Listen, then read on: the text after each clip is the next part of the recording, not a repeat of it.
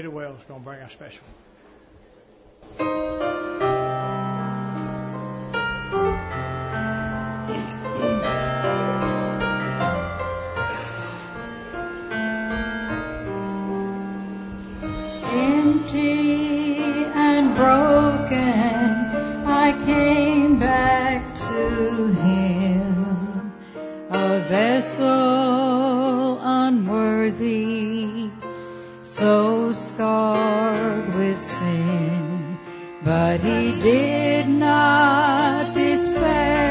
He started over again.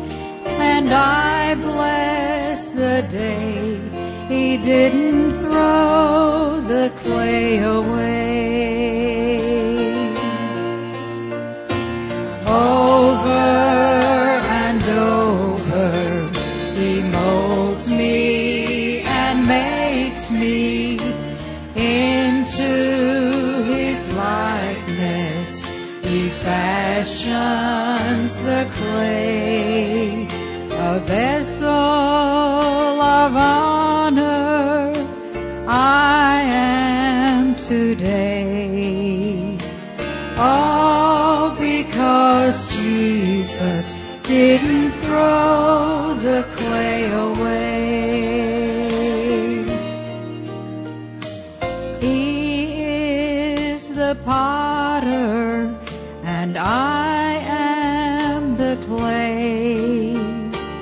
molded in his image. He wants me to stay. But when I stumble and I fall, and my vessel breaks, he just picks up the pieces. He doesn't throw the clay away. Over and over, he molds me and makes me into his likeness. He fashions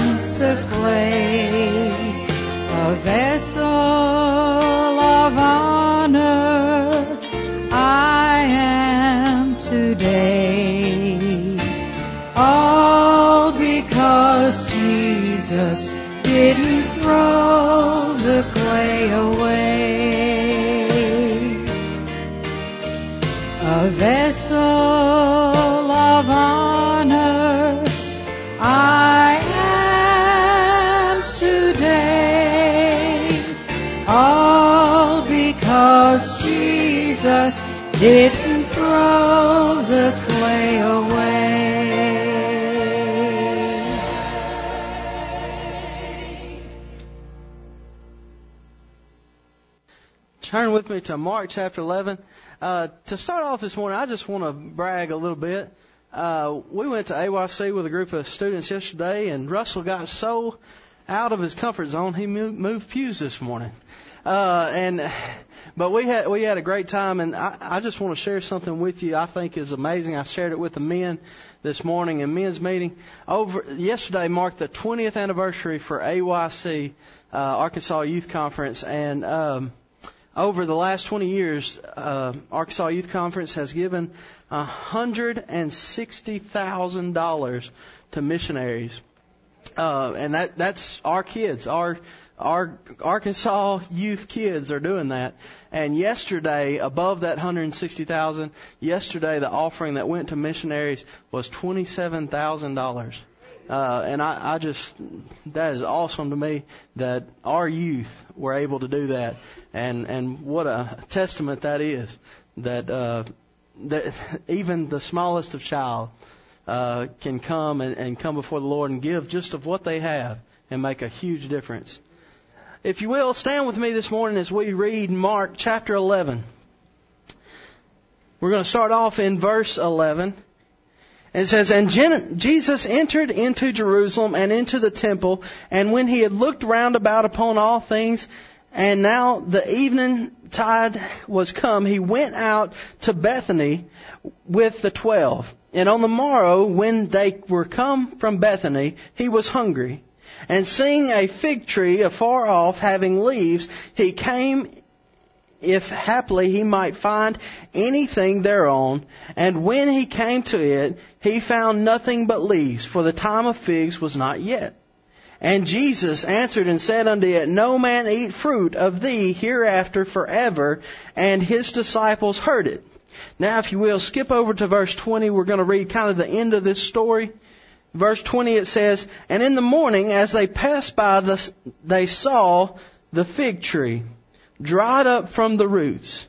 And Peter, calling to remembrance, saith unto him, Master, behold the fig tree, which thou cursed is withered away.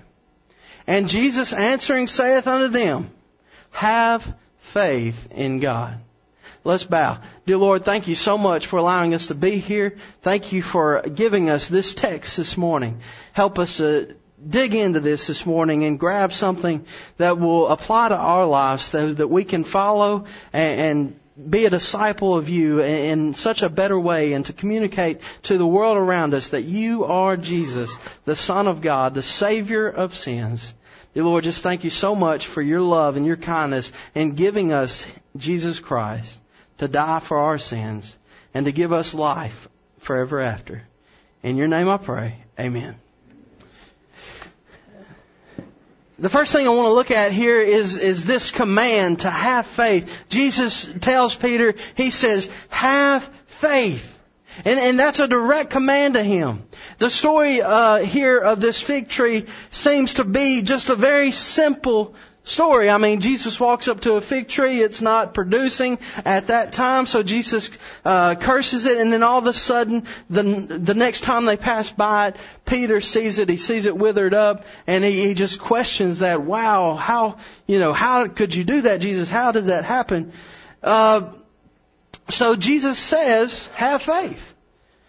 So Jesus tells them the one thing they needed to hear, and that was have faith. You, you would have thought that the disciples would have knew something by now. If you go back and you just look at, at this point of Jesus' ministry, uh, just in the book of Luke, okay, I'm not, or I'm sorry, in the book of Mark, and you don't look anywhere else but in the book of Mark up to this chapter, you can see Jesus has cast out unclean spirits. Uh, people have been healed of, of numerous diseases, including those diseases that had no cure yet. Jesus was still healing those people. Jesus has taken the lame and he's given them healing. Jairus' daughter has been raised to life in one passage. Jesus had even given the disciples the power to go out and perform those same acts before this event. Uh, and, and that's in chapter 6. And Jesus fed 5,000 with just two fish and five loaves of bread. Jesus walks on water. Jesus uh, even brings wa- uh, Peter out on the water with him. Jesus has given hearing to the deaf. Uh, Jesus feeds another multitude with seven loaves and just a few fish just to make sure the disciples got the first one. You know, he did it again. And then he also has given the blind sight. Uh, in chapter 9, a few disciples saw Jesus uh, transfigured, okay, and just this holy, righteous body of Jesus, and, and saw Moses and Elias, just an awesome sight, and Peter was there at that event too. And after all these things, Peter can't believe Jesus did this miracle. You know, as I, as I got to thinking of that, man, Peter would have flipped out over a bottle of Roundup. Right. I mean, that would have just been crazy. But Jesus here, he, he does this, what seems to be such a simple miracle compared to these other grandeurs and still Peter has this wow about him. He has a, this, this doubt about him that, wow, Jesus, you really did this. And, and it disturbs me that in light of all this, the disciples, uh, and, and uh, specifically Peter, seemed to be astonished that Jesus was able to do such a simple miracle. But that's so us today. We can go back through our lives and we can see God handle things in our lives. We can even look back and see and give testimonies of how Jesus has brought us through and, and He's worked things together for us. And, and we can even uh, tell people of pe- other people's testimonies how God worked in their life and how He took the promise and seemingly made them vanish away. But as soon as we are confronted with a new problem, it's like none of that matters and we come to this point of doubt that Jesus can handle it. You ever been there? I have. And it's so much like the apostle Peter here. It's so much that we, we look at the rest of the book of Mark and what precedes this and we see God doing amazing things through Jesus. And then one little simple thing that Peter sees. Where's his faith? And Jesus just answers in the most plainest sentence. He says, have faith in God. You see, when my day runs out and when the troubles of this life are overshadow me, I need to have faith in the one true God who can work it all out. And I need to have faith in Him that, that He is the one true God. You know, the same message Jesus was telling Peter and these disciples was the command that He is trying to speak into our lives today and it is have faith. But I want to go back to our text because in the middle of this text, and you may remember as we read it, we seem to skip a few verses and, and we're going to dive into that text just for a moment. And this, this passage that we're going to dive into, it's when Jesus goes into the temple and he's, he's pretty upset and he starts throwing tables and he starts getting all the money changers out of the temple and he does some seemingly crazy things and you think, why is this in the middle of our text? And I just want to tell you before we read that, I don't think that's per chance. I don't think that was haphazardly. Jesus just did this right in the middle. No, I think Jesus is trying to prove one solitary point through the whole event. If you will, go back and uh, in our text to Mark chapter 11, verse 15. And he says, and they come to Jerusalem, and Jesus went into the temple and began to cast out them that sold and bought in the temple, and overthrew the tables of the money changers and the seats of them that sold doves, and would not suffer that any man should carry any vessel through the temple. And he taught, is it not written, my house shall be called of the nations the house of prayer, but ye have made it a den of thieves. And the scribes and the chief priests heard it and sought how they might destroy him. For they feared him because of all the people was astonished at his doctrine. And when even was come, he went out of the city. Now I want to explain this and some of you, you say, well, that really doesn't fit into the context. I know it's a little, it's a little tough. And, and a lot of times we love this passage. We'll go to this passage and, and, and you know, try to tell people, well, you, you're not supposed to sell things in the church and all of that. And, and, and yeah, you could go that way with it, but I'm, I'm, not, I'm just going to give you my opinion. I, Jesus said they were robbers and thieves. Okay? And that's, that's the point there. These people in the temple were, were doing things and they were puppet masters for the government and, and they were causing trouble in Jesus' temple or, or the temple that they worship God in and that was the issue. Sin was in the camp kind of thing. Okay? But if you go to this and you look at verse 16, I want to focus in on this verse so hard and you say, well this, what does that mean? I'm going to tell you, in verse 16 it says, and would not suffer that any man should carry any vessel through the temple. You see what Jesus literally did here is he shut the temple down. You see, because any kind of sacrifice required a vessel. You see, whenever they dressed the animal to place it on the sacrifice, they had to take a vessel and pour all the blood into that vessel and take it on the sacrifice and pour it over that beast. And then they had other kind of offerings where they would offer incense to the Lord and they would take a vessel and they would pour it on that altar and any kind of sacrifice required a vessel. And what, what does the scripture say? That day, he would not suffer that any man should carry any vessel through the temple. He shut it down. You say, well, Trey, why is that so important? You see, temple worship was not the way they would find favor with God. The people here in this scene, they, they turn, they, they turn this place into a worship place of just thieves and robbers. We could spend the whole message talking about that, and we could spend a whole nother message talking about what Jesus did that day. But the plain and simple truth here is Jesus was telling those people at the temple the same thing he was telling Peter. It's about faith now.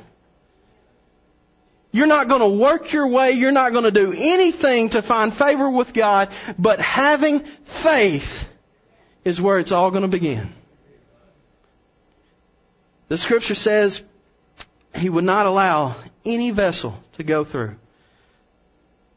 Jesus not only went into the temple that day starting to correct people, but Jesus shut the worship down and plainly pointed them towards faith.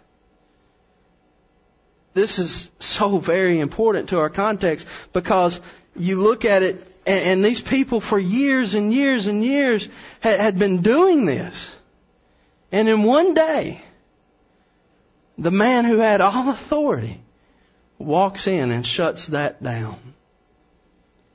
Hebrews 10 gives us a little more uh, detail to this in Hebrews 10 and verse 9.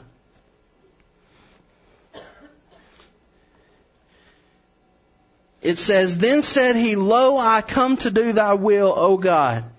He taketh away the first that he may establish the second by the which we are sanctified through the offering of the body of Jesus Christ once and, or once for all. And every priest standeth daily ministering and offering oftentimes the same sacrifice which can never take away sin. Jesus could. You see, what they were doing in that temple could never take away the sins, but there stood in the midst of that temple the very man who could.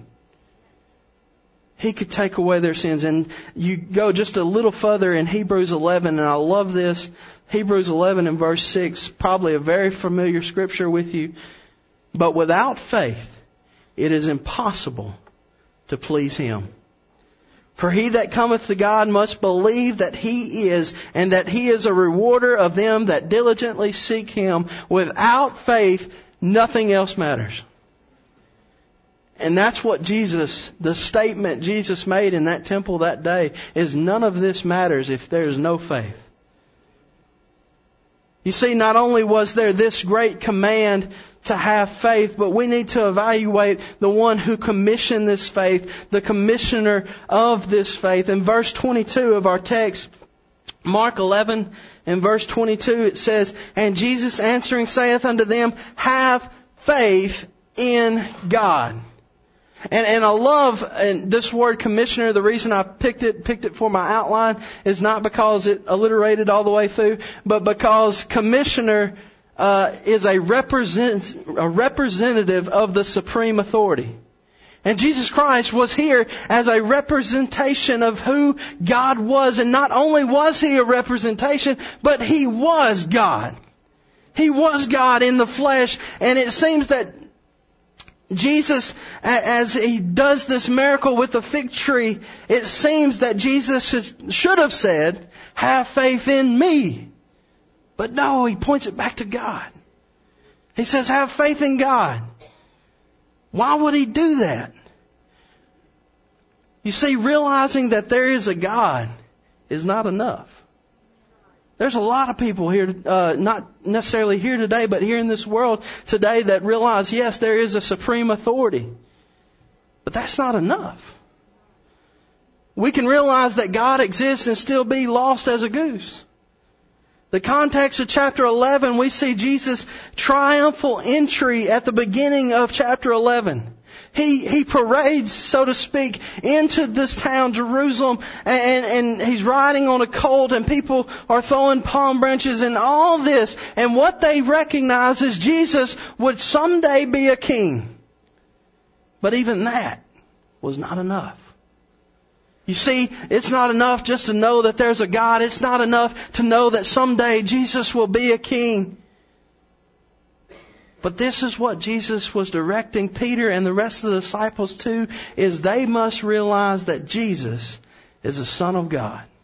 And He is God in the flesh. Peter, he had walked on water with Jesus. He began to sink and Jesus stretched out his hand, reached him, reached down and picked him up.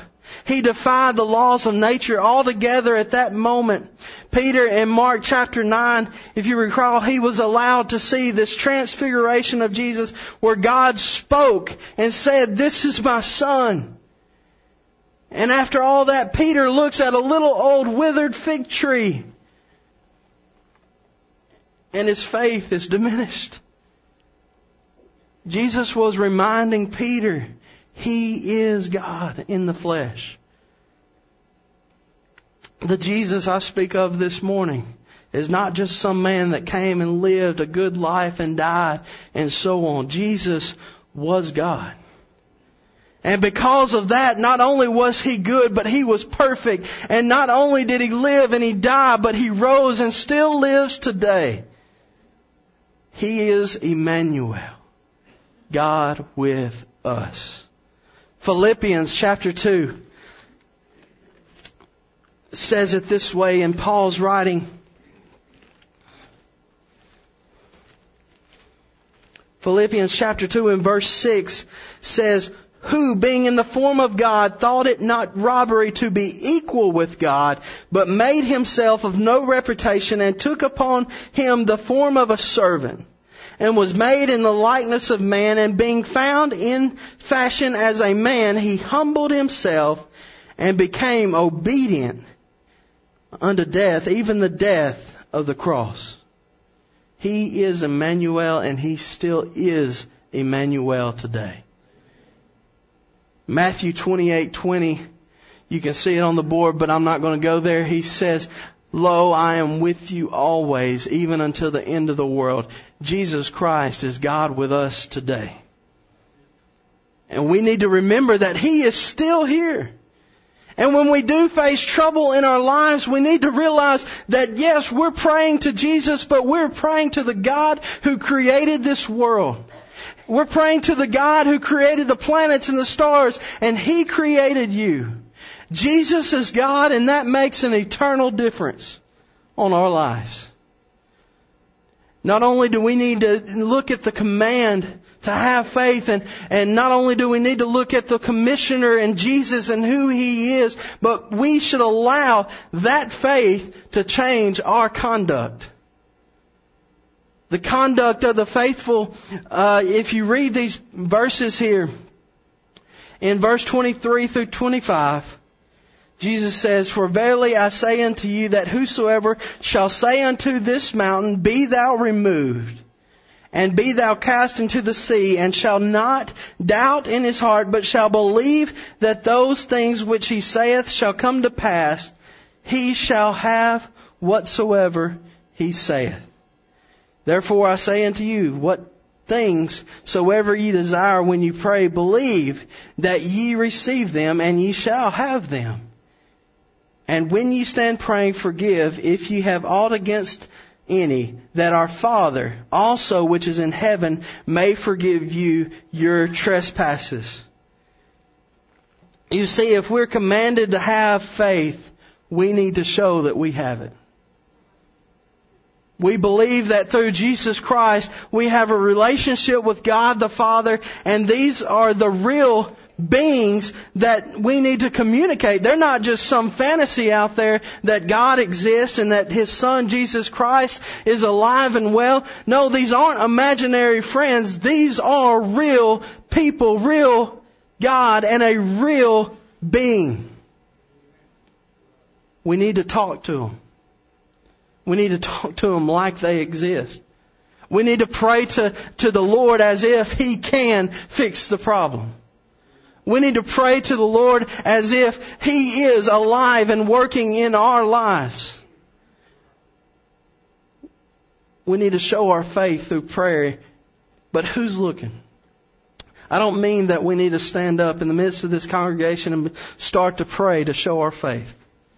That's not what I'm talking about, and I believe that to say faith demonstrates, or I'm sorry, prayer demonstrates our faith uh, by making a spectacle of yourself. I believe the Bible teaches against that. But if you will, turn with me over to Luke. Luke chapter 18. I want to show you what I am talking about because Jesus himself said it. I've got a great message here in Luke 18. It's called uh, The Message on the Nagging Woman. Verse 18 it says, And he spake a parable unto them to this end, that men ought always to pray and not to faint saying there was a city, a judge, uh, there was in a city a judge which feared not God, neither regarded man. And there was a widow in the city, and she came unto him, saying, Avenge me of mine adversary. And he would not for a while, but afterward he said within himself, Though I fear not God, nor regard man, yet because this widow troubleth me, I will avenge her, lest by her continual coming she weary me. And the Lord said, Hear what the unjust judge saith. And shall not God avenge his own elect, which cry day and night unto him, th- though he bear long with them? Listen to this last verse, verse 8. I tell you that he will avenge them which speedily, them speedily. Nevertheless, when the Son of Man cometh, shall he find faith on the earth? prayer is a way to show Jesus Christ that you have faith in Him. Prayer is a way that we can seek Him and show Him that we truly believe that He is real and He is an almighty God and He can fix the problems of little old me. But not only is prayer evidence of our faith towards Christ, but also let's look at the next thing in our passage, verse 26 and 27. I'm sorry, 25 and 26. And when ye stand praying, forgive if ye have aught against any, that your Father also which is in heaven may forgive you your trespass. But if you do not forgive, neither will your Father which is in heaven forgive your trespass. Two verses I want to go to because I don't want to make this about what Trace says. I want to make this what Scripture says. Colossians 3 and verse 13.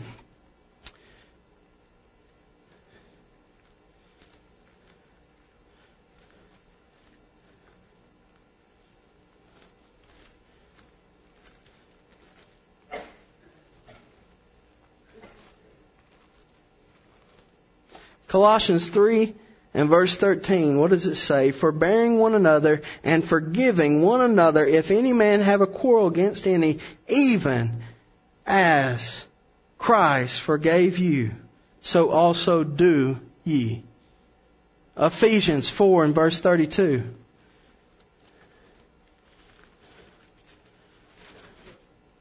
Ephesians 4 and 32 says it this way. And be ye kind one to another, tender hearted, forgiving one another, even as God for Christ's sake hath forgiven you. Why do we forgive? Because we've been forgiven.